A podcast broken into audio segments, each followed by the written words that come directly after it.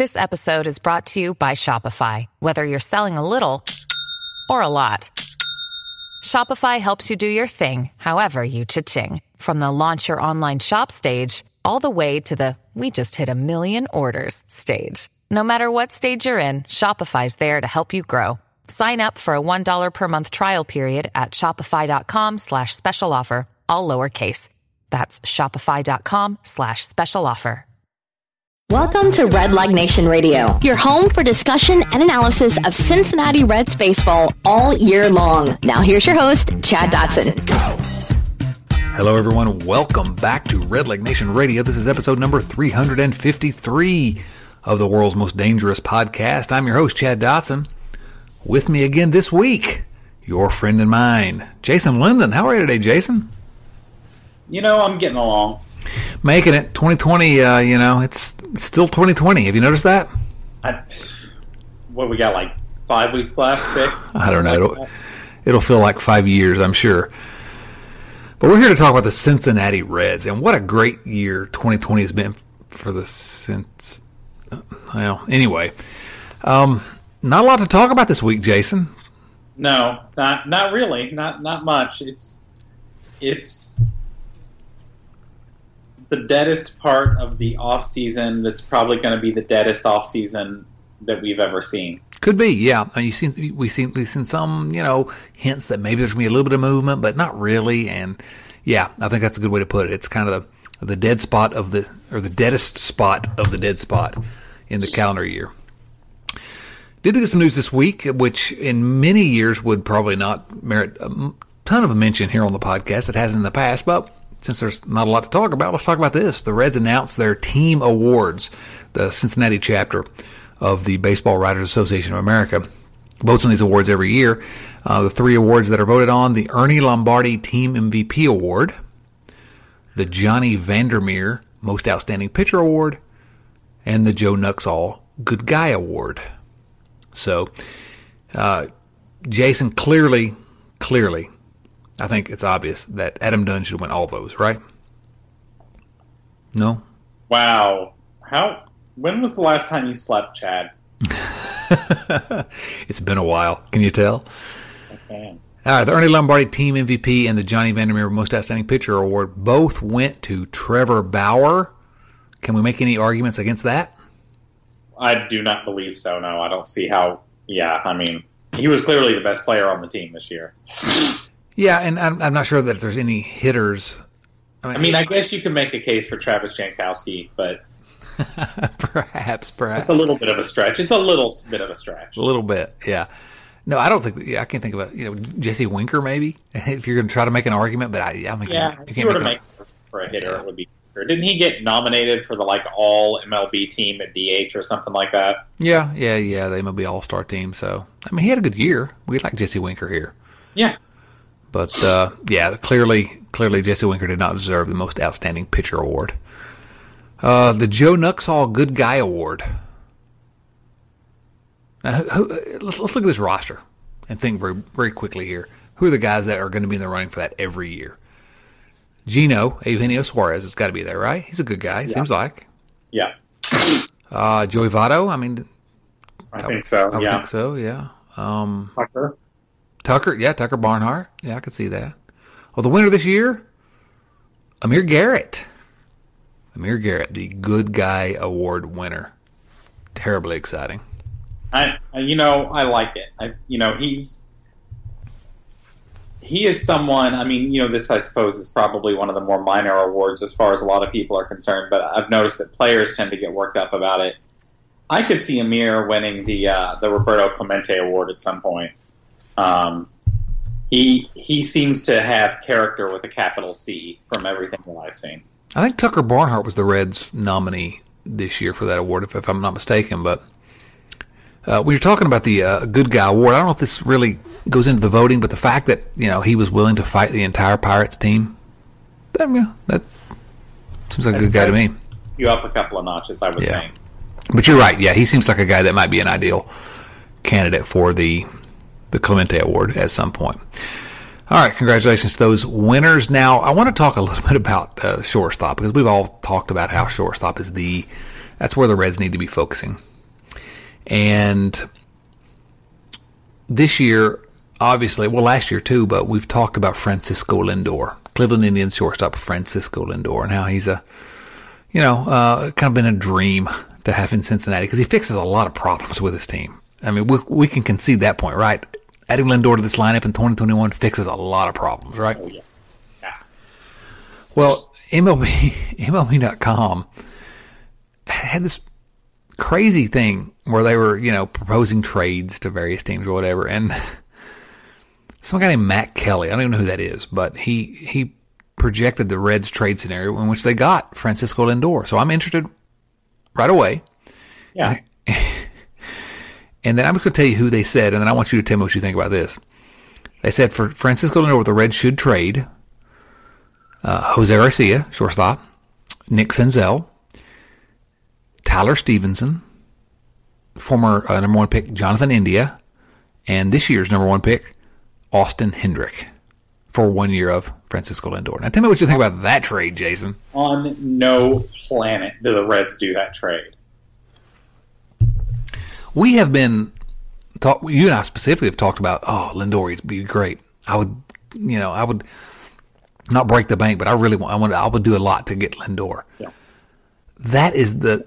It's ludicrous. It's completely ludicrous. Can you imagine giving up all that for one year of Lindor? Why? Why would the Reds consider that? Of those guys, the only ones I would even consider straight up for Lindor are India and Garcia. Uh, I might go further than that. I, I would not. I, I, I, I don't think I would because we're talking one year. I mean, if he, if it was a, you know, get him get a negotiation window to try to get him to agree to an extension or whatever, then maybe it's a little bit different. But we're talking about one year. Could be a good year. Stephenson at the other weak position, that just is insane. Like, no, no, no, no, no. Yeah, yeah, no, no, no. Adding Stephenson to that makes zero sense. Garcia, I can, you know, I don't mind him being part of a trade. Not that I don't like Jose Garcia, I'm high on him, but you know, um, he's not going to be ready in 2021 to take it over. Uh, I could probably t- be talked into a Senzel straight up. I can't believe I'm saying that because I'm high man on Senzel, but I could probably be talked into that. Am I crazy? Yes. Thank you. You've told me that many times on the podcast. Because I think with Senzel, if you were to do it right now, it would be a classic selling low thing. Good point. Um, you know, if you look at, I mean, certainly Nick Senzel has, has struggled in his first couple of go rounds in the majors, but my goodness, what a first couple of go rounds to have. Yeah. You know, like I, I, you know, I, I got to give Senzel one more year to see if he can be what he's supposed to be, and I, I would hate for him to get traded and immediately become that for someone else. Yeah, I think that uh, a lot of my um, maybe willingness to consider it, I guess, is when I think about this trade. Every time I think about it in my mind, I'm like, okay, we'll get him here and immediately start working on that extension. Lindor, I'm talking about, uh, because you know Lindor for Yeah. more than one year is a very attractive proposition. Of course, with Senzel, there is. I mean, it, uh, you got me thinking now. I mean, it's not as though the Reds are hurting for outfielders. Um, Yeah, yeah, I don't know. I, I, I don't. I don't like it. Um, if I'm going to give Senzel for Lindor, I probably need a little something, a little something additional from Cleveland. I don't think I could quite do that straight up. yeah, I can see that. I guess I can see that. Uh, I think Stephenson uh, is not uh, Tyler Stephenson is. I mean, he's not untouchable in a trade. Obviously, I would deal. There's nobody that's untouchable in my mind. I've said that many times here, but but that makes no sense to me because it seems like he is the guy in 2021 and beyond. and seems to be seems to be ready. Yeah, and you know, I said I would include India, and I would probably, but the reports that I've read recently, you know, and recently in the loosest sense of the word, uh, have been a lot more positive about India than they were maybe a year or so ago. Have you, you noticed that too? Yeah, a, a little bit, but still, I don't think I would hesitate to trade Jonathan India. He's he's never really been, you know, what we what we expected to see. You know, we're going to take some anecdotes from a year that's been so crazy. Maybe I don't know. Um, some people are still high on Jonathan India though within the organization. Yeah, So I think I'd trade him. Austin Hendrick, who knows? Um, you know, I like I like the idea. Of, I don't like the idea of trading a guy necessarily. Who knows what we've got? But you know, whatever. You you know my thoughts about minor league players until they get to at least surprised double A. I'm just surprised that we weren't sitting in uh, Hunter Greene in this trade too. I mean, come on, let's really fill it out. I know, right? Nick Lodolo. Let's put them all in there. It's most ridiculous. The Throw Winker out there too. Why not? Why not? Yeah. It was. It was I saw it, and somebody asked me about it. What do you think about this trade? And I thought that's not a real thing. That didn't actually show up on MLB Network or MLB.com or wherever. Nobody really said that right for one year. Oh, Francisco Lindor. And it, again, there's no one on earth that likes Francisco Lindor more than more than you and I. but we just laughed at it. I mean, it's ridiculous. Well, one year of control of a baseball player is one year of control. Like one year is much different than two years. And not only that, I mean, the fact of the matter is, we don't know what that one year is going to be next year. It could be another 60 game season. And I mean, think about this too. What did the Reds give up for Bauer? Taylor Trammell? And Puig? Oh, yeah, I remember that guy. Yasiel Puig. Yeah. I mean, so I, I, think that's roughly what you can expect in a trade for Lindor. Uh, well, I will say this though. I think that Lindor probably has more market value right now than Trevor Bauer did at the time the Reds traded for him. Probably, but so, I don't think you're going to get something substantially better. Like yeah, maybe your prospect right. is, is, a little bit better than Trammell, you know. Well, but actually, Trammell was also fairly highly rated at the time. But, he was, know, and and to argue, actually, I want to argue your point because actually they got a year and a half of Trevor Bauer. It wasn't just a year, so it's a little bit more. Yeah, but everybody also knew they were trading for Bauer for this year. Right. You know, yeah. they weren't trading for him for last year. Um, but yeah, so I think I think the I think the Bauer trade is probably a really good barometer of what it should take to get Lindor. Um, you know, point. where probably is like a you know a Jonathan India level prospect, and then one other piece. You know, either a, a kind of like solid-ish major leaguer, or you know, a kind of like B minus type prospect kind of kind of thing. Uh, I might say more than an India type prospect because I mean Taylor Trammell was pretty pretty highly touted at the time, just coming off that futures game performance, and he was, you know, he was a pretty exciting prospect at the at the time. So I, I think maybe a little bit better than that, but I don't think you're wrong in general yeah. about the uh, you know the contours of what it would take. Can we can we talk for a second? Although we I know we've talked about this before. Can we talk for a second about what this lineup looks like if you just add that one player, Francisco Lindor? Though that's why that's why any trade proposals make me excited. Let's let's let's have this conversation. Uh, the Reds' offense was bad this year, and the only places really that are you got guys kind of locked in. The only places to improve really are, are shortstop and catcher. So yeah. what if what if we add Tyler Stephenson into the mix, who presumably will at least improve the uh, offensive output at catcher somewhat? We don't know. He's, he'll be a rookie, so we don't know how much, but yeah. I think it's fair to assume somewhat. Somewhat, yeah, yeah. it's got to and then Lindor over uh, Freddie Garcia. All of a sudden, you know, it starts to look like a pretty good offense all of a sudden, doesn't it? It, it does. It does. Um, it, it yeah, I, I, think a couple of upgrades there. Um, because it's you know the, the weird thing about the Reds' offense last year. You're right. It was bad. It was bad offense, but it was like yeah. There's a but. Yeah it was just the weirdest kind of bad. You know, like I mean, we've talked about the BABIP and all that, but also just like when you go look at the individual numbers of the regular performers, it's like almost nobody was atrocious. You know what I mean? Yeah. Like some guys were above average a little bit, some guys were below average a little bit. It, you know, it just kind of balanced out to being kind of not great. Yeah, by the end, right? Yeah. Yeah, and it, but it's just weird. Like you know, there's if you go down the lineup. I mean, okay, yes, you know, Votto's in the twilight of his career, but we know he's not going anywhere. You're not. You're not. Nobody's looking to replace Geno. Nobody's looking to replace Castellanos or or Moustakas it, it, on any team that they're on. Right? Nobody's looking to replace Winker. Those guys aren't going anywhere. They'll, they'll start on you know the majority of teams right. in, in Major League Baseball. So to have that happen and then to have them still be so you know low level mediocre was it's just it's such a weird offensive season. Yeah, that's the thing that kind of kind of weirds me out. It bugs me out a little bit when I look at this roster because at the end of the season, I'm thinking, all right, let's take a look at this uh, baseball reference page. Where can we improve this offense? And you know, shortstop and catcher are obvious. I mean, everybody knows that. Yeah. But then you look everywhere else, and I'm like, well, you know, I mean, I'm kind of okay with the guy the Reds have at that position. You know, first base yeah. is, is Votto. Uh, Moustakas, I'm okay. With, you know, uh, yeah. And especially when you start looking at who else you could get, and you're like, well, am I going to get anybody really better than these guys? Probably not. Yeah, that's the thing, right? I mean, we could try to upgrade, but it's, it's kind of in most places, if they play to the back of their baseball cards, it's kind of a marginal upgrade.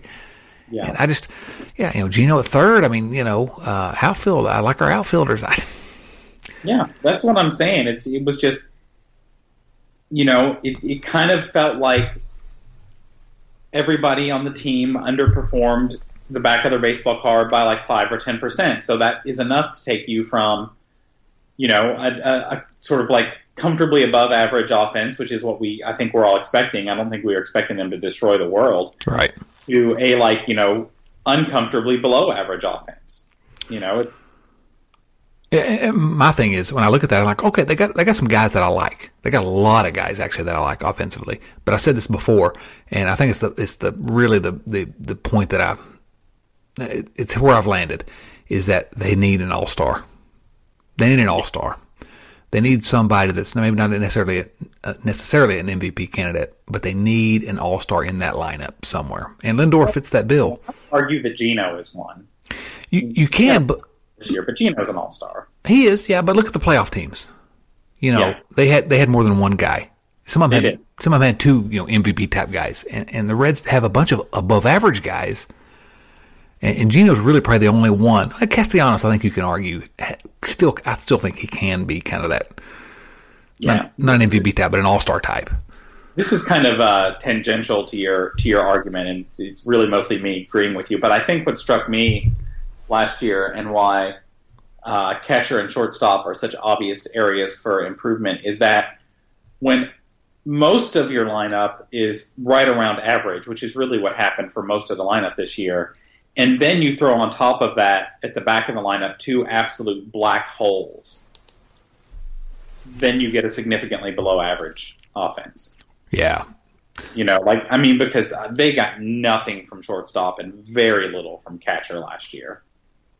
Well, yeah, and that, that kind of supports what I what I what I was saying, which is, let's say we can be closer to average at catcher with Stephenson in the mix, and, and we're kind of we're kind of hoping a little bit there. You all know what I say, um, but I think it's fair to think they'll be at least closer to average. And then you add an all star type hitter at shortstop.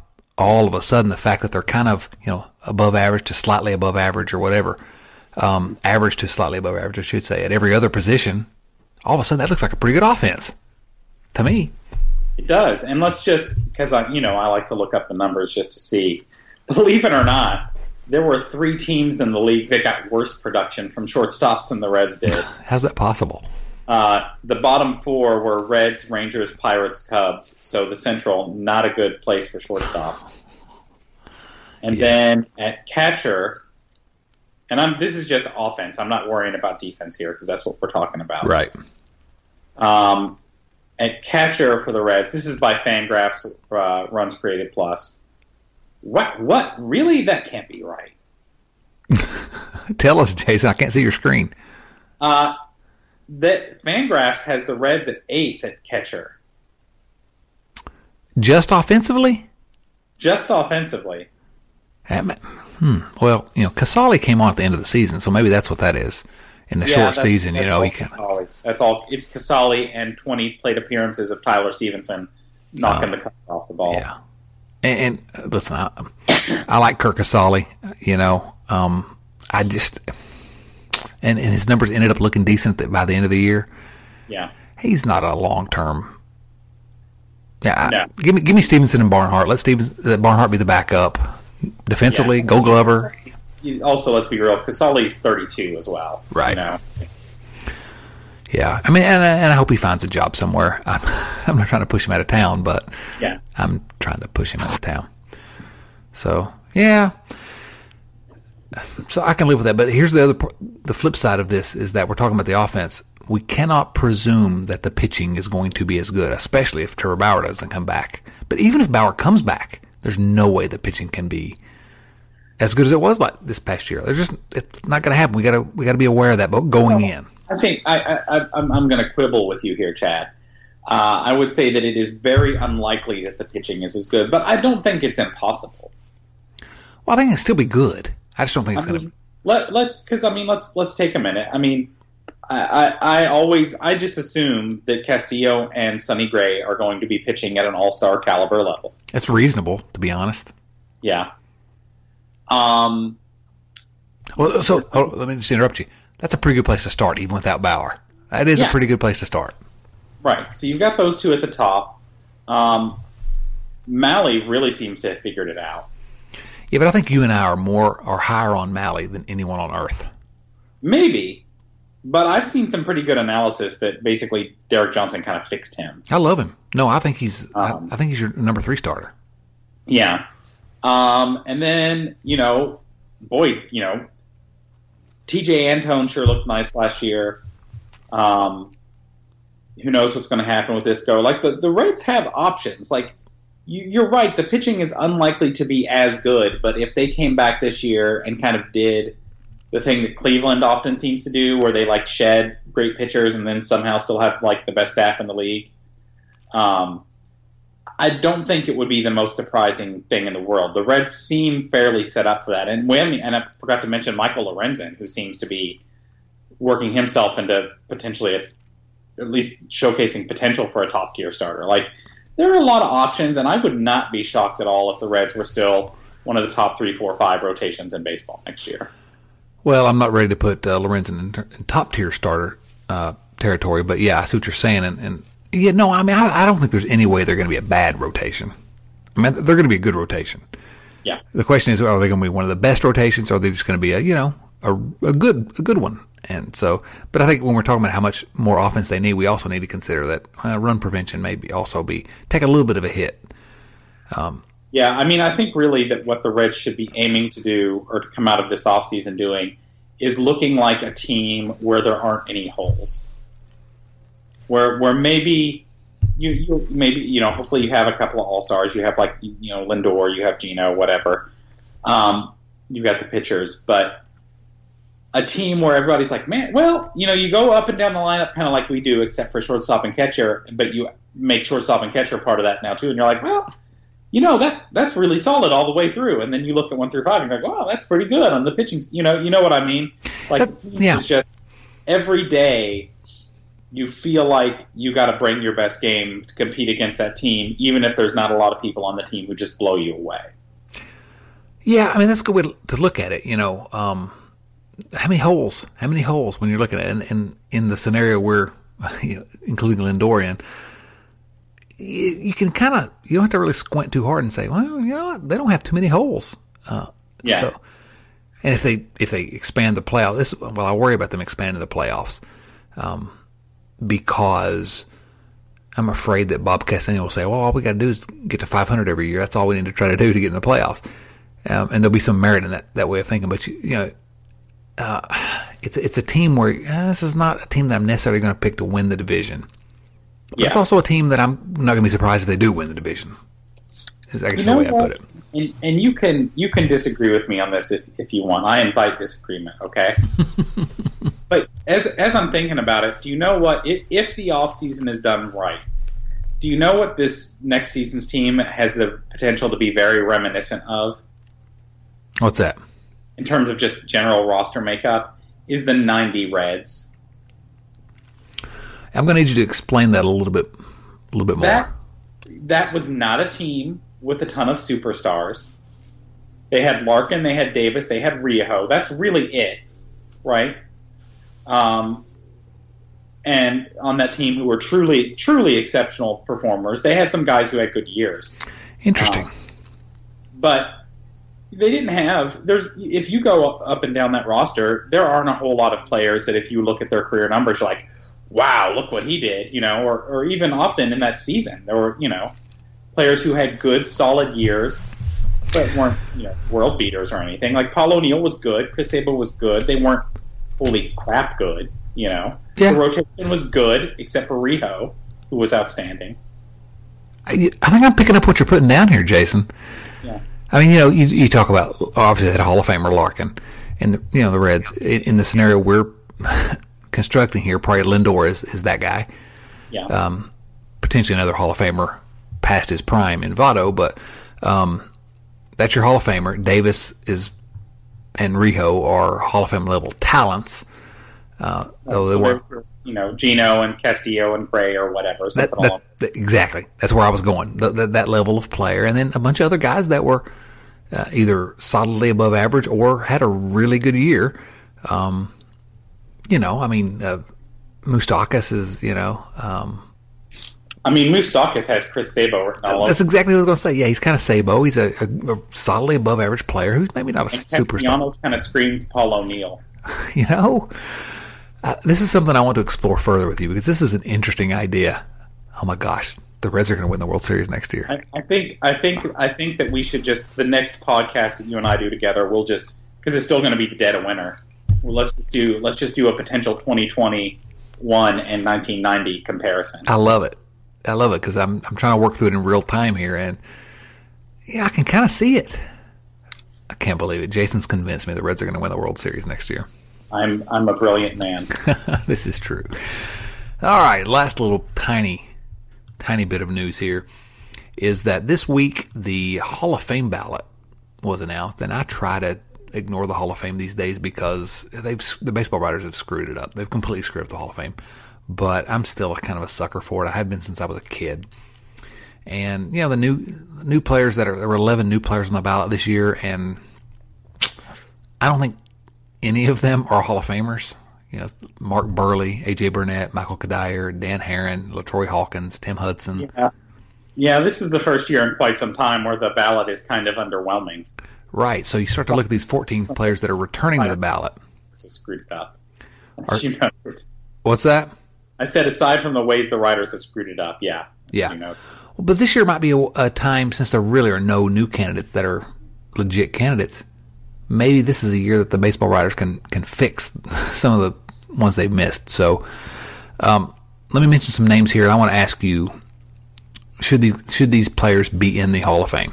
Okay, here are the the 14 that are returning to the ballot, and you, remember you have to get at least 75 percent of the votes. Barry Bonds. yes. Why hasn't he gotten 100 percent of the votes? Oh, we all know why, Chad. We do know why, but you would have voted for him in year one, right? Yeah. Me too. Roger Clemens?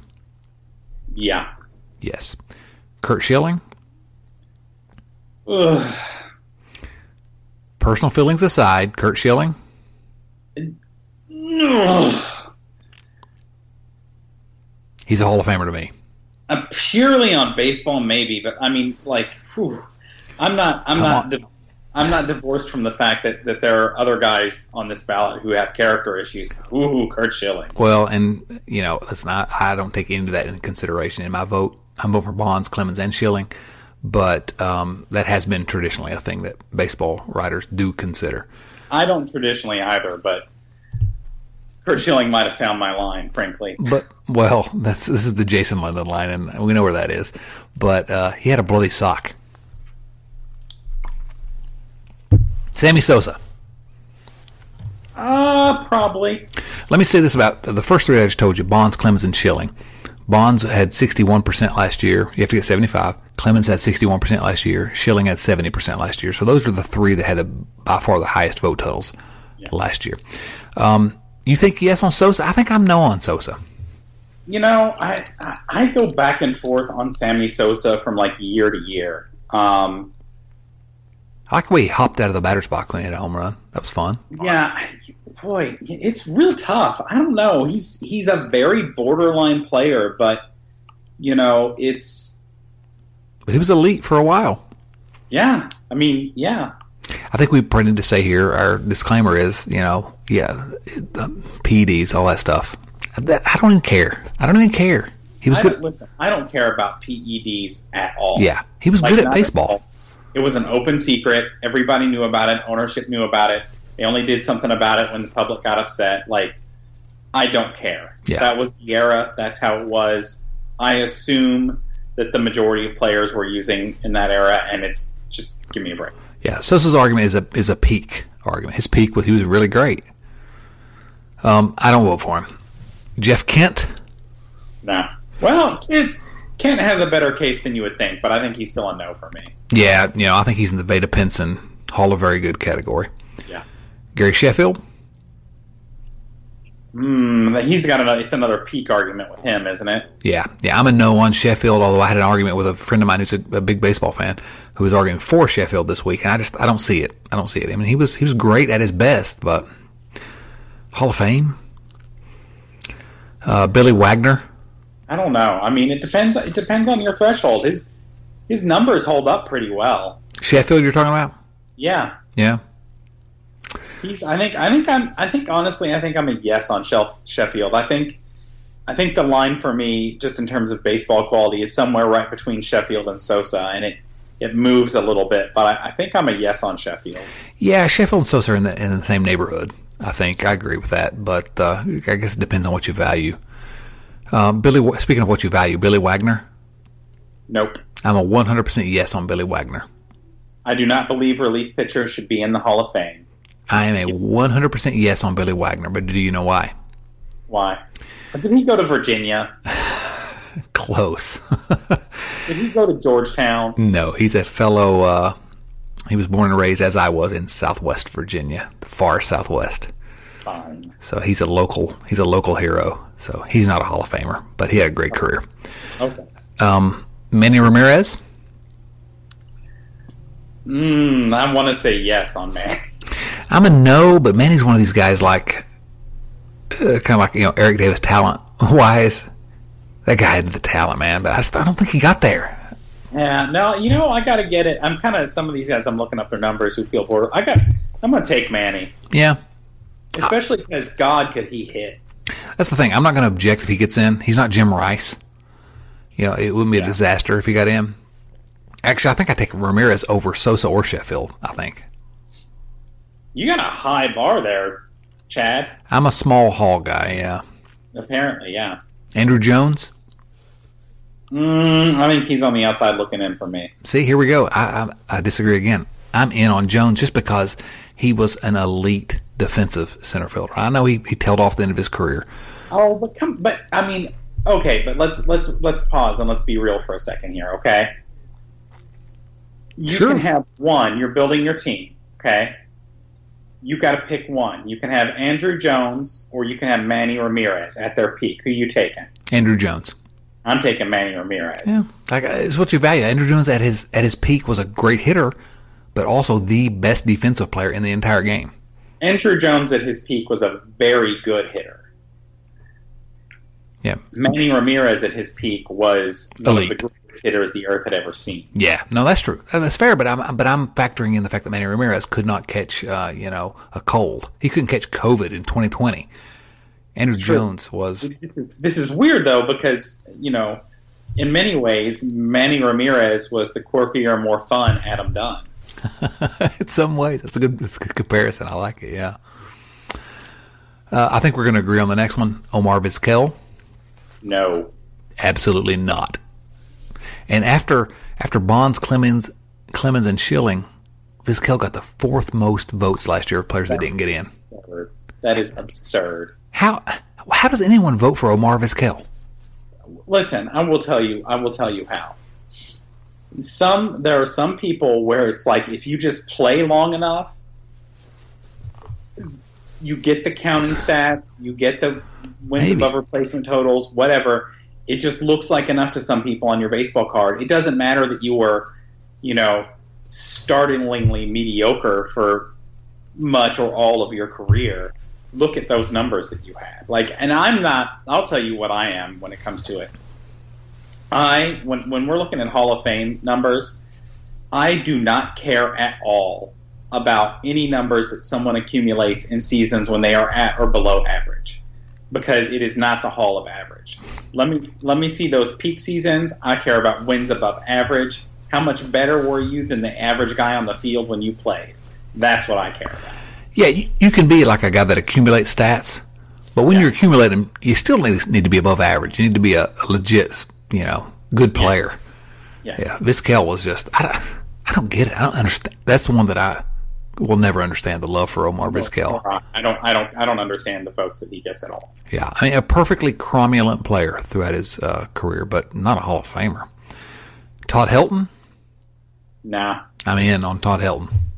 You're in on Todd Helton? I'm in on Todd Helton. Wait, I'm sorry. How can you look him up? Look him up. On Manny Ramirez. Look him up. I'm in on Todd Helton.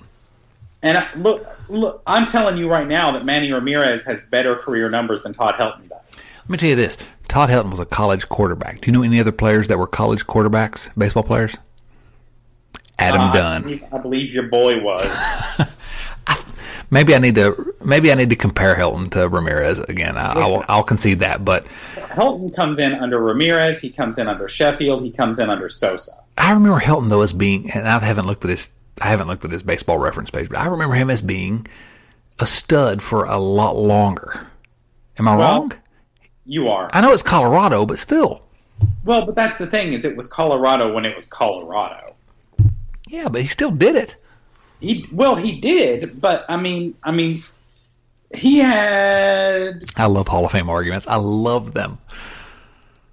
he had one, two, three, four, five, six seasons where I would call him truly elite, That's a lot, though. How many have that many? and he had not much else besides that though. Uh, you're probably right. I'm a no. I'm a no on Helton. Yeah, he was a Tennessee volunteer. I think I'm going to change my mind. He was a no. Andy Pettitte?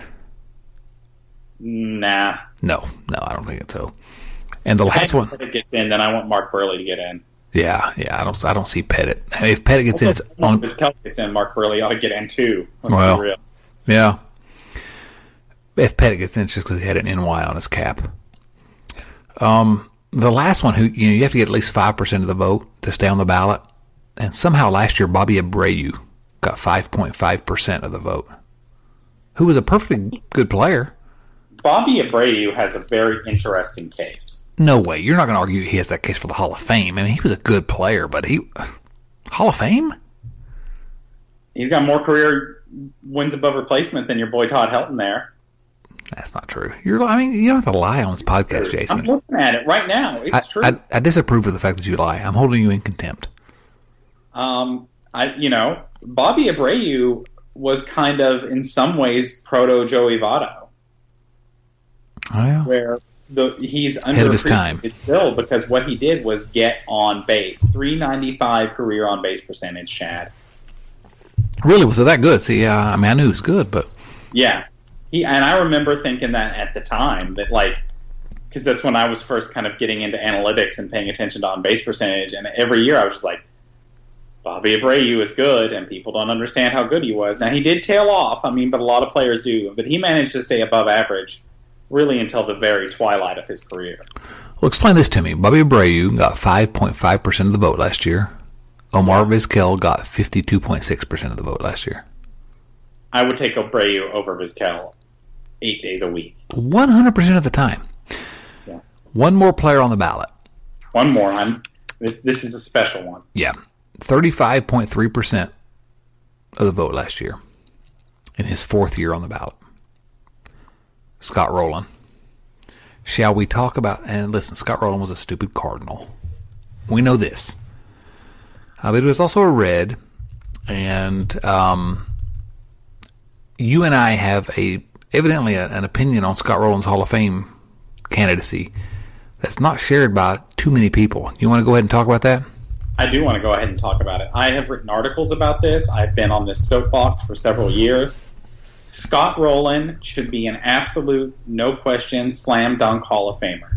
If he played any position other than third base, which has this weirdly high standard where you're supposed to field like a shortstop and hit like a first baseman in order to get the riders to pay attention to you, like he would have been in long ago. It is absurd that he only gets 35% of the vote. I mean, it is just ridiculous. I I don't there is no case for keeping Scott Rolen out of the Hall of Fame. There is none. And Yeah. that's what I have to say. Yeah, no, listen. Um, I don't know why you and I are like kind of outliers on this argument because I've written about it too. I just, I just pulled up a piece that I wrote in 2013, um, for the uh, the Hardball Times, and at that time, 2013, the top 10 third baseman in career wins above replacement at that time, Scott Rolen was number nine in the top 10. I mean, that's a Hall of Famer. Yeah. The guys ahead of him, Brooks Robinson, Chipper Jones, George Brett, Wade Boggs, Eddie Mathews, Mike Schmidt. I mean, it's just uh, Adrian Beltre at the time, who's also a Hall of Famer, in my opinion. It's this weird third base thing where third base is so underrepresented. Listen, here's here's another measure of how absurd this is, and this is I'm just going off Fangraphs. So if you go off different wins above replacement, you might get a slightly different answer. Among offensive players all time, take a guess where Scott Rolen ranks and wins above replacement. Among just third basemen? Among all offensive players. Oh gosh, all offensive players. I don't know. Top 100? He is 61st. That's a Hall of Famer. Yeah. I He's, mean, he- I- he's, he's a Hall of Fame baseball player. under I, I don't care how you look at it. I don't understand, and I hate that I feel like he was a red, but I feel like I'm arguing for a cardinal. Is that bad? It doesn't matter. I mean, you know, listen, let's be real here. I get to be biased, but I get to be correctly biased. I, I grew up like two towns over from Scott Rolen, who was just a few years older than me. So, you know, uh, I've been hearing, I, I, I knew about Scott Rolen long ago because he was that good. And everybody was like, ooh, Yeah, this guy's going to go pro. Um, he was and- actually. I was going to say he's not, he was was actually not as good for the Reds as most people think. he was actually kind of bad for the Reds, except for like for half a year. I mean, in 2010, he had 4.6 wins above replacement. Yeah, and all that was like the first you know three four months of the year. Yeah. Well, still, though. No, no, he was good. I, listen, Yeah. he he was he pulled him across the finish line. I love I like Scott Rolen. I just don't understand why he doesn't get support. Why? What is this thing with? Third- I mean, I think mostly it's the injuries. Um, and I think he's hurt by the weird thing where he played for four different teams, and playing for lots of different teams seems to kind of like punish you for some reason. Um, but but why doesn't he get the boost that Vizquel gets from his? You know, Vizquel's whole argument is his defense, and Rolen Yeah. was the best defensive third baseman in the league for years. There, there's argument to be made that Scott Rolen is the second best defensive third baseman in baseball history. Really, behind Wayne Krenchicki. Yes, behind Wayne Krzyzewski. No, so. that would be behind one Brooks Robinson. Yeah, yeah, Um, yeah. where you know basically and it, and it gets into that thing where you can't look at counting stats you've got to look at rate stats because Scott Rolen did get hurt a bunch He's still you know played more than enough to be clearly a Hall of Fame player but he got hurt a bunch so his counting stats don't measure measure up it's sort of like play for play he was I mean one of the very very best third basemen ever he was a much better third baseman than Vizquel was a shortstop Oh yeah. I'm gonna I'm gonna give you five names. okay And I want you to tell me if these these players that I'm telling you that I, that I mentioned are Hall of Famers. Okay. I mean, or should be Hall of Famers. They are all Hall of Famers. I'll tell you that off the top. But should they be? Barry Larkin, yes Carlton Fisk, Yes. Robin Yount, Yeah. Tony Gwynn, Yeah. Ernie Banks. Yeah. Okay. Scott Rolen has more career wins above replacement according to Baseball Reference than all of those players.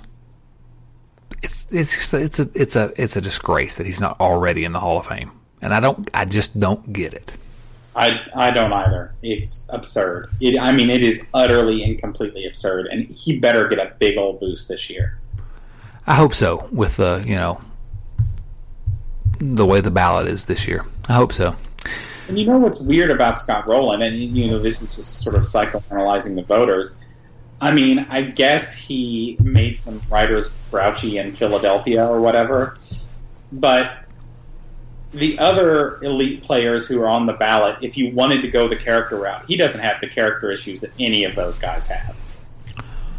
Yeah, I mean, was he nice to the press? I don't know.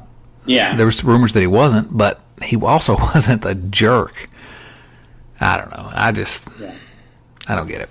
Let's answer some questions. Can we can we answer some viewer mail questions? sure. All right, these questions come from our friends at patreon.com slash redleg radio. Viewer mail. First question comes from Joey Gaditza.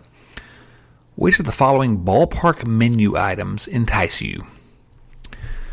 A doubleheader Dotson dog, some sack fly farcing fries, some no hitter Neely nachos. He put too much effort into this. A slice of into the gap Gaditza pizza. Gaditza pizza. Some opening day gray honey garlic wings. A Chris Garburger. A snack from the left field Lack Shack. And finally, some bases loaded Linden lagers. Joey put too much time into that one. Wow. I mean, I, I, I suppose I would try any of those things. Yeah, I'm going with Gaditza pizza. I might I might go with the nachos. I just like a good nacho. There you go. Kyle Kapler asks, this is kind of an interesting question. Which of these situations would have had a larger ripple effect had they not actually, or if they had actually occurred? Um, your choices are Josh Hamilton not being traded to the Rangers, Votto not getting hurt in 2014, or the rumored JT Realmuto deal happening last year in the uh, in the offseason. So, which of those would have had a larger ripple effect? Josh Hamilton not being traded to the Rangers, Votto not getting hurt in 2014, or you know the Reds acquiring JT Realmuto last year. you know, I think probably um, Josh Hamilton to me. Yeah, I was going to say I think the Votto one is clearly the bottom of that. I do. I mean, they the Reds weren't going great in 2014, no matter what, right? Yeah, yeah. Um, there wasn't Joey Votto's best season wasn't going to save him. Yeah. Um, Acquiring I- Realmuto that helps, but yeah. Well, the the Realmuto thing is that we wouldn't have enough time to see. You know what I mean? but you know we would have him presumably for more than just this year. So you know we're not talking about catcher this year. Yeah. So I can see. I'll, you know, the Hamilton thing is interesting because real ripple effects there. Because we don't get Edinson Volquez, who you know was a, a big part of the Reds' big teams. Um, we don't get Shin-Soo Choo later, I guess. Drew, Yeah. Drew Stubbs is probably not in the lineup at short at uh, center field, so the Reds are. I don't. Maybe the Reds have a better chance of winning a championship. I'm going Josh Hamilton. Yeah, I would have to. I had to go back and remember when his best years were to see, and yeah, yeah, I think I think I might have to go Josh Hamilton too. Yeah, think so. Joe Farsing asks, fellas, what are your off-season priorities for the Reds? Obviously, shortstop is first. And on Slack, Chad agreed with me with about the Reds trying to acquire Ha Seong Kim, the Korean shortstop. I love that. Yeah, that's the guy I think the Reds should go rather than Didi Gregorius or whoever else, unless they can get Lindor. Um, and Lindor. But anyway, his question is, where after shortstop? Starter? Outfield? What's, if you could choose which priority, where do you go after shortstop? Well, okay, so this is I, you know I just had. Can I be innovative for a second, Chad? Please. So right now the Reds have Winker, Castellanos, Senzel, Akiyama. Am I missing an outfielder? I feel like I'm forgetting one. There's a thousand outfielders, so yes, you But probably like are. you know, like a, a primary outfielder. Who am I forgetting? Yeah. I- I, I don't see outfield. Goodwin. No, no, go with me though. I need to know them all. Like, trust me, I'm forgetting somebody. Jankowski.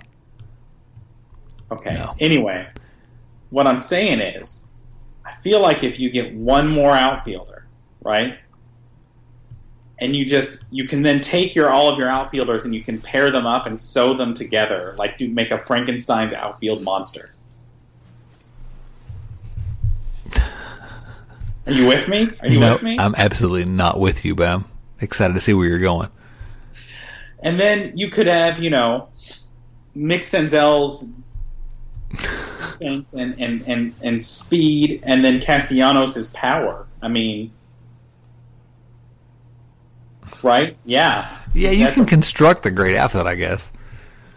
No, I think I think catcher. I think catcher is the issue. Even you- yeah, but in terms of, I mean, the question is, what do you, you know, the priorities for the Reds? I'm okay with the oh, Reds. Oh, yeah. I'm okay with the Reds saying, okay, Tyler Stephenson helps fix that position. I think I go starting starting pitcher. I want another starting pitcher if I have to go somewhere else. And, and you know, Bauer Yeah. or whoever. I, I I would agree with that. Yeah. Andrew Scott Wills asks, outside of the National League Central, what are your three least favorite ball clubs? that makes it difficult when you go outside of the National League Central. So, least favorite ball clubs. Yeesh. Uh, well, I, I think I can do this one pretty easy. Can you? Let me give you my first one. My first one is Atlanta, the Atlanta Braves. That's my first one too. There you go. So we agree on that one. Who's your number two? Um, my number two would probably be the Yankees. Okay, I disagree. I know you're a closet Yankee I'm a closet, I'm a closet Yankee fan. My number two is the Los Angeles Dodgers. Yeah, a Just- reasonable pick. I don't have the same Dodger uh, malice that a lot of Reds fans have. because I was, I think by the time I was highly engaged, that Yeah. that rivalry had kind of faded. Yeah, no, I get that. It's for some reason that kind of by osmosis or whatever reason that kind of I kind of got some of that. Who's your number three? Least favorite. Um, I got to go outside of the Central. This is where it gets hard. The first two that I, the first two I knew, it was the Braves and, and, and the. You know what? I don't like Boston. Oh, yeah. I, you know, I considered the Boston Red Sox as well because I used to be they used to have a likable charm, and now they just got obnoxious. And that whole organization is such a hot mess right now. I've actually. Oh, you know what? Actually, I've, can I rescind the Yankees? The Astros, because screw the Astros. Oh, yeah, the Astros are clearly yeah. I'm actually going to rescind my. I'm gonna I'm gonna take the Dodgers off my list, and I'm gonna I'm gonna add Boston. I'm gonna put the Red Sox as my number two. Yeah, My number three. Are you ready for this one? sure. The Virginia Tech Hokies.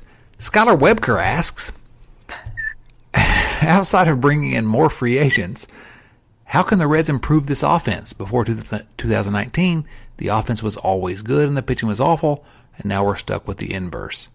The truth is, uh, Skylar, I don't see how the Reds can imp- improve it other than, well, not necessarily free agents. I mean, we could trade for Lindor, but it's it's we we're kind of limited on how the Reds can improve the offense because so many positions are already spoken for, and hope is not a strategy. But I I think a lot of these guys can be better. Yeah. Let's it's if if if not hope, let's make you know it's what assumptions do you make? I kind of I assume Akiyama will be more his second month self than his first month self. I assume Senzel will will turn into at least a, a solid major league player. You know, I assume that Geno will return to being normal Geno. Uh, uh, all these are reasonable, but Listen, Eugenio Suarez is not hitting 202 next year. he might. You don't know. No, he's not hitting 202 next year, Chad. Yeah, I think you're right. I'll agree. Here's Mike Mannix's question. First of all, Mike Mannix, eternally the greatest name in our Patreon family. Um, I, I want to hear your answer to this question, Jason. Very simple question: Dimitar Berbat- Berbatov or Robbie Keane? What? I knew that was going to be your response. Who? Dimitar Berbatov Are these tick? Are these TikTok stars? I don't know the kids. or Robbie Keane? The answer is Robbie Keane. Okay, it's funny that uh, this is a uh, this is a funny uh, European soccer question directed at me. These are two Tottenham guys, and I'm actually wearing a Tottenham uh, Tottenham sweatshirt right now as we're discussing this. Robbie Keane was one of my favorite players on the first Tottenham team I really liked. So it's it's football, it's it's soccer, whatever. Sorry, Jason. I'm sorry I inflicted that on you. Okay, it's fine. I, it's, you're you're the butt of, of the joke most of the time, so uh, should get one. There you go. So Robbie Keane's the answer. Nathan Connor, your response to that on uh, Patreon, you're dead to me. Chuck Nichols asks, I've seen numerous pictures of Joey Votto cruising around in his exotic cars. Have you seen these pictures, Jason? You know, I have not actually. I haven't either. My question is what is the fastest or coolest car that you two have ever owned? I'm going to embarrass myself with this answer. The fastest or coolest car you've ever owned. I have never owned a car that was particularly fast or cool. Me either. I'm I'm not a car guy. I you know, listen, I drive a freaking RAV4 right now. I don't care. It, it's I need something that gets me where I'm going to go. I'll spend money other places. So I'm going to I'm to say I have. Yeah, I'll be super nerdy for everybody. I have a Prius, and the reason I have a Prius is that I calculated that the amount that I saved on gas would effectively significantly reduce my payment. we just lost our cred, Jason. Yeah. Or, I, as far as I'm concerned, a car is an appliance that moves. Yeah, me too. Absolutely, one hundred percent. I don't. I don't spend money on cars. All right, Nathan Connor asks, "Why did Doc Brown?" It's a Back to the Future question, Jason. Why did Doc Brown have to travel to 2015 to help Marty's kids when all he had to do was leave explicit instructions for Marty on how to make sure his son didn't get arrested? Also, warn him about drag racing so he doesn't get into that accident, which ruins his music career. Seems a lot easier than traveling to a future where Miami is in the AL playing the Cubs in the World Series. Nathan Connor with the Back to the Future question. I got no answers on that one, except to say that Because it makes a more interesting movie, that's why. right. But can can we concede Back to the Future? Incredible movie uh, trilogy. Yes, absolutely. All right, Hooper Powell. These are ridiculous questions. How would you rank these following choices for Tom's or Thom's replacement? Roseanne Barr, Gilbert Gottfried, or Bobcat Goldthwait? On a serious note, have you heard any rumblings, I guess, about Tom's replacement? Tom's Well- replacement is going to be Jim Day. I, I would take the mute button over all of those choices. Yeah, I agree. No, I don't think it is going to be Jim Day. You don't? I don't. I do. I've heard Well, of rumblings, but So, who's it going to be then? Bob Costas? You know, I, I wouldn't be surprised if there was some kind of like significant reshuffling of the radio teams and the TV teams and things. Like, I could imagine Brantley coming over to the TV Hmm, interesting. um, and then having, you know, Oh, the, and then maybe have Brantley's spot taken by Danny Graves on the radio or Don't. something. No. Shut up. No. God, please no. Not Danny Graves or Sam LeCure or any of these Doug Flynn. Ugh, just because you used to play for the Reds is not a reason to put you on the radio. I mean, it's true, but I mean, let's be real. Like play by play, Jim Day is not exactly your guy. Yeah, but I don't know. The Reds don't. I, just, I don't know. You're right. I mean, I like Jim Day. Yeah, I like Jim Day fine, but he's not a play by play man. Yeah, but then again, it was Thom. Listen, it's honestly anything is going to be a step up. Ten, three more questions and we got to get out. My, my man Timmy Abelness, Wade Miley, Michael Lorenzen, and Tejay Antone. You can only have one in the 2021 starting rotation. Who do you choose? So you're talking, you're talking about your fifth starter, I guess, since you can only have one. Wade Miley, Michael Lorenzen, T, Tejay Antone. Hmm. I could make good arguments for all of them. Uh, For me, it's a coin flip between Antone and Lorenzen. I think I go Miley. No, you don't, Chad. I think I do. I'm trying to argue with you. No. It's the Derek Johnson thing, man. Miley's healthy. He was good when he was with Derek, Derek Johnson before. I think I go to Yeah, Lorenzen. but It's like a billion years old. Yeah, I go to Lorenzen. Yeah. I think so. Rich Thompson, and Rich, I'm going to go ahead and say before I read this question, uh, neither of us are really going to be able to be able to answer this question well. So we're gonna. I'm sorry, we're gonna have to kind of slide by. it. 2020, 2020 continues to be a porta potty on fire year. Also, with the loss of many iconic entertainers. Last week, Sir Sean Connery passed, and he was truly a man actor for all seasons beyond his role of James Bond. Therefore, I invite you both to reflect and comment on these other memorable roles by Sir Sean. So he has three memorable roles. Now, I'm going to tell you, Jason, I'm the movie guy here. I've only seen one of these movies. I'm All right, guessing, let's do that. yeah, I'm guessing you've seen none of these movies, so we're not going to be able to re- really reflect. Number one, Lucky Key twirling Maloney in The Untouchables. Number two, sword wielding Ramirez in Highlander. And number three, singing Michael McBride in Darby O'Gill and The Little People. You like any of those? I've seen the Highlander movie. Oh, really? I've seen The Untouchables. Yeah, well, there we go. Yeah, so I mean, it's been like 20 plus years since I've seen the Highlander movie, but I saw it. there you go. Well, you have you've seen a movie that I did not see. Sorry, Rich, can't answer your question, buddy. Risto Neely, last question, and we're going to get out. Well, well, well. It's good to have Mr. Linden back with us. Actually, I don't want to answer this now. Oh, But? Thank you. Thank since he started that way, I think we're just not going to answer that. Go on, Chad. Tell me, fellas, what event or circumstance led led to you becoming a Reds fan, and at what age were you, were you, and in what year did this occur? For me, it was 1959. Risto's our elder statesman. I was eight years old. I built a Tandy radio kit, strung a wire antenna between two trees. I love this. And started surfing the dial for baseball games to listen to. Came across WLW, began listening to the Reds, and have ever since. Um, his bonus question is when was the first Reds game you attended? Who they play? His was Sunday, August the 11th, 1963. The Reds beat the Dodgers at Crosley Field. My first game was 1983. Wayne Krenchicki started. I've never forgiven him. Let's go to the other question. What event or circumstance led to you becoming a Reds fan, and at what age were you, and in what year did this occur? I'll go ahead and answer, and I'll let you have Okay. it, Jason. All right, okay. I wasn't sure who was going first there. Yeah, you know, uh, no, there was no event or circumstance. It's just my father, my grandfather were Reds fans. It was just the Marty and Joe were always on on the radio, and so. But I really didn't start really getting obsessed until nineteen, I guess, nineteen eighty two.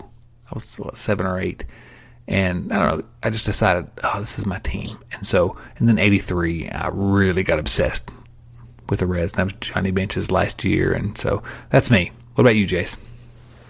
Um, I, I've told this story in a couple places before, but my actual, my literal first memory is watching the Reds while sitting on my grandpa's lap when I was three or four years old. Um, and and so I mean, it's it was sort of born into me, but it was definitely a, a grandfather grandson bond. My dad eventually came around to baseball, but he actually wasn't really a baseball fan when I was growing up. Um, but my grandpa uh, sort of like taught me all the basics. Like I remember sitting at minor league games and and having him explain to me what the scoreboard meant and all of that stuff. So uh, I was ten for the '90 World Series, so obviously, I mean, I was already pretty into it. That that certainly hooked me for life. Um, yeah, but really, Yeah. it just it's just always been part of things. Yeah, it's always always kind of been there. So yeah, you know, it's funny that you you say that because kind of a similar story. My grandfather passed away when I was uh, when I was nine years old, and you know, this, Mine when I was seven, so yeah. there you go. Well, yeah, the last you know two three years that I had with him, it was baseball is what we talked about. He loved baseball, and that was like his whole life. And so, yeah, that, that's probably why we are here and at our age now, still talking about baseball and still kind of you know kind of obsessed with baseball. I, that's that's kind of the way that works, I guess. Jason, any final thoughts for us here tonight? You know, I'm going to close with one final thought because this just occurred to me, and this is a fun story to share. Uh, thinking about that because my kids, my daughter is likes baseball fine; she can take it to leave it. But my son has really gotten deeply into baseball, and it is funny how certain moments can occur, and you realize that you've got somebody hooked for life. You know what I mean? Sure. And uh, last, not 2020, but 2019, I took them to a game, and it was that crazy game. It went into the 11th inning, and um, it was one when Iglesias, like, I don't know, scooted one just barely into the outfield, and Puig came around to score. Like, it was just one. It was just super dramatic. Like, you know, super close play at home. It had been a close game all the way, and such an exciting ending. And I, I looked at, at him. I looked at James, and I was like he was already into it, but that child is hooked. He will never not be a baseball fan now. I love it. It's fun when you get to bear witness to those moments, and it, it was it was great. So that's that's a good positive thought to end on. Yeah, that's a great that's a great way to end it because yeah, that's that's kind of man, that's for me baseball. Fathers, sons, daughters. I mean, you know, uh, there's something about this game. There's something about it. So, Jason, my man, love talking to you again, buddy. Always a pleasure, Chad. Uh, you know, I'm not going to go through all the spiel that I always go through. Go subscribe, leave a review, whatever you want to do. I don't care. Tell your friends, whatever. Who cares? Just listen to the podcast. I'm I'm Chad Dotson. He's Jason Linden, and uh, you know I don't have any kind of name to add into our final thing here. So just you know, goodbye. Go away. Listen to another podcast. We're done. Bye. Thanks for listening to Red Leg Nation Radio from redlegnation.com. Subscribe to Red Leg Nation Radio on iTunes or through your favorite podcast app and join us for discussion of all things Reds at redlegnation.com. 24 hours a day, 7 days a week. Every fan knows the right player in the right position can be a game changer. Put LifeLock between your identity and identity thieves to monitor and alert you to threats you could miss. Plus, with a U.S.-based restoration specialist on your team, you won't have to face drained accounts, fraudulent loans, or other losses from identity theft alone. All backed by the LifeLock Million Dollar Protection Package. Change the game on identity theft. Save up to 25% your first year at LifeLock.com slash aware.